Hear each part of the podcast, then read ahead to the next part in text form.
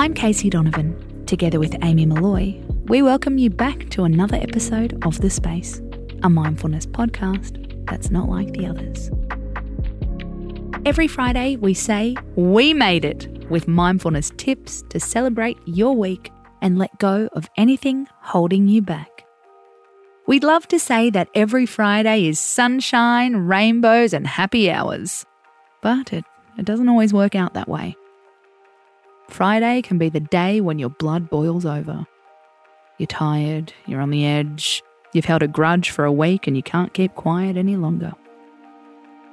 Do you ever find yourself airing a grievance on a Saturday morning? Good morning, this is what I hate about you right now. Thank you so much. We're here to take the sting out of the situation. It all comes down to location, location, location. Research shows where we argue can affect the outcome of the argument. We know that if we sit or stand in a certain way, it can make us feel more powerful or more vulnerable. The same applies to where we have an argument. Here's our question Where do your arguments happen? Do you always argue about the kids in the kitchen do you always have a not so heated argument about sex in the bedroom? Do you always complain about work in the car? It could be your moaning muscle memory in action. We can get stuck in a cycle caused by triggers around us. You see their floor robe thrown by the bed. You're frustrated they don't pull their weight. You go into autopilot with the same old complaint. It's barely a conscious argument anymore. So, what can you do about it? This is where it can pay to change your location. This isn't about ignoring how you feel.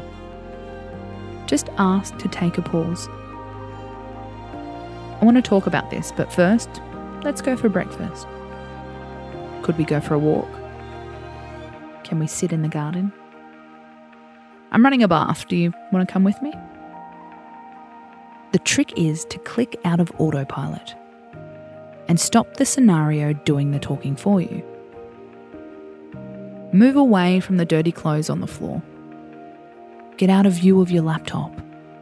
Get out into nature if you can.